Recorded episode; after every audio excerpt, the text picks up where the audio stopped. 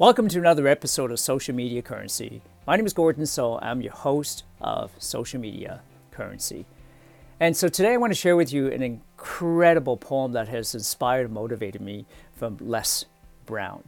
And here we go. It says, If you want a thing bad enough to go out and fight for it, to work day and night for it, to give up your time, your peace, and sleep for it, if all that you dream and scheme is about it, and life seems useless and worthless without it, if you gladly sweat for it, and fret for it, and plan for it, and lose all your terror of the opposition for it, if you simply go after that thing that you want, with all your capacity, strength, and sagacity, faith, hope, and confidence, and stern pertinacity, if neither cold, poverty, famine, or gout sickness, nor pain of body or brain can keep you away from the thing that you want, if dogged and grim you beseech and beset it, with the help of God, you will get it.